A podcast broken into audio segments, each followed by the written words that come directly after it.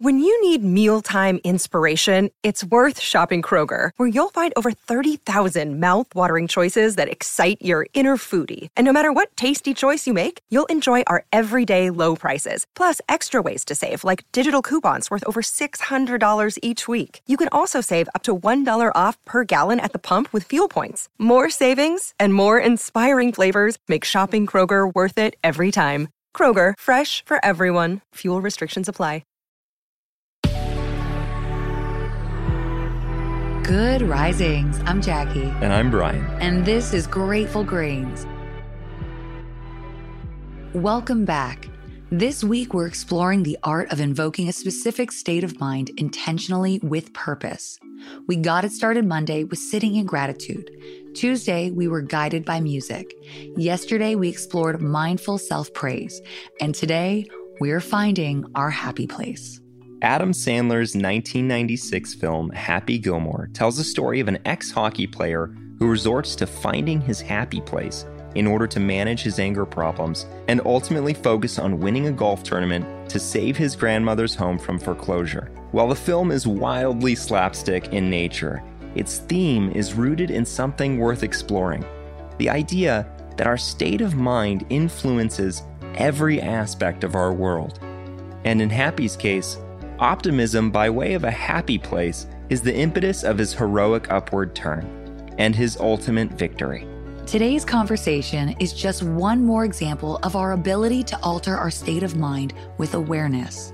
By interacting with and directing the subject matter of our thoughts, we're able to form the structure of our mood and ultimately our perception. We don't necessarily have to find ourselves in dire straits to dip into happy thinking or a happy place. We can go there without any reason at all, simply because it's a nice state of mind or a fun reflection. But it can certainly be a wonderful tool in situations where we need to find a good distraction, something positive to turn to, or even something from our past worth looking forward to again. To get there quickly, it's a good idea for us to paint the picture of that happy place in our minds before we find ourselves in need of it again. And by the way, we don't have to rely on our imaginations alone. We can create a scrapbook of photos that bring us joy, or journal about our most wonderful memories, people, or places we'd like to visit again, or paste together a vision board that reminds us of the very best of times and the times yet to come. Personally, it's easier for me to reach my happy place by relying on my own experiences.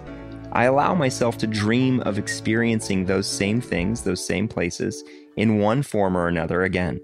But other people often visualize their ultimate success being seen to fruition. Some people dip into dreamlike fantasy worlds. What's important to remember is that your happy place is yours to choose. It's yours to build, so long as it serves the particular purpose of pulling you into that very specific state of mind happiness.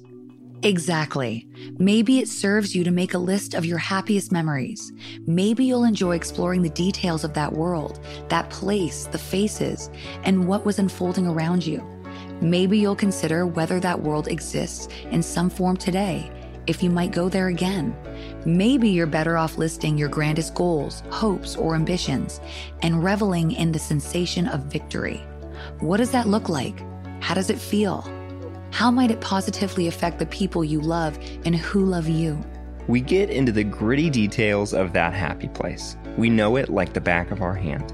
We figure out what kinds of music, what specific songs, which books or poems or pictures or smells or any sensation at all, what helps us connect to that happy world within. And once we've got hold of it, we decide when and how to wield it. It becomes a vital tool in directing our thoughts. We use awareness to inject the moment with ruminations of that happy place. We're arriving at an intentional state of mind. Believe it or not, designating and tapping into a happy place is actually a form of meditation from the visualization family. So, even though it may seem a little goofy compared to something so profound as transcendental meditation, the ideas stem from similarly ancient techniques.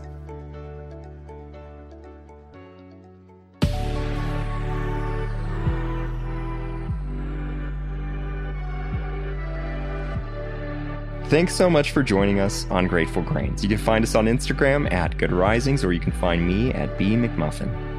And you can find me at Jacqueline M. Wood underscore one.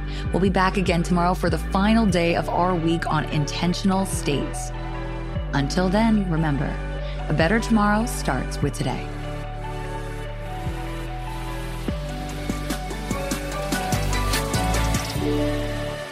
Good Risings is presented by Cavalry Audio. Our kids have said to us since we moved to Minnesota, we are far more active than we've ever been anywhere else we've ever lived. Moving to Minnesota opened up a lot of doors for us. Just this overall sense of community, the values that, you know, Minnesotans have. It's a real accepting, loving community, especially with two young kids. See what makes Minnesota the star of the North. New residents share why they love calling it home at exploreminnesota.com slash live.